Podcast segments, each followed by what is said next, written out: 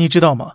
今年世界杯主办国卡塔尔啊，其实是亚洲第一个实现共同富裕的国家了，人均年收入超过百万，人人都是企业股东。那么，为什么卡塔尔如此有钱呢？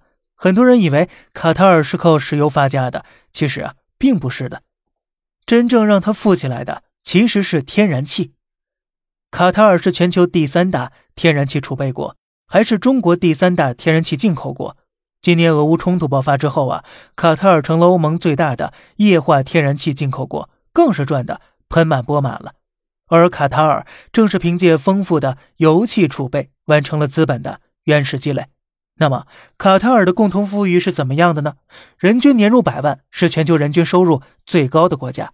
除此之外，水电全免，上学不要钱，看病全免，生一个孩子发三点五万。每天只需工作三小时，可以说呀是地球顶配版的共同富裕了。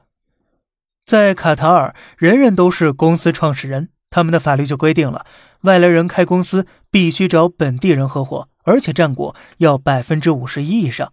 所以啊，人人是老板，在卡塔尔也许并非是玩笑话。那总要有人干脏活累活吧？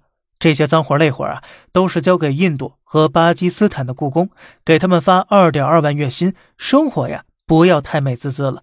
不过，卡塔尔并没有把财富压在油气资源上面，而是并购了很多企业，不仅是德意志银行第一大股东、瑞信银行第一大股东、伦敦证券交易所第一大股东等等。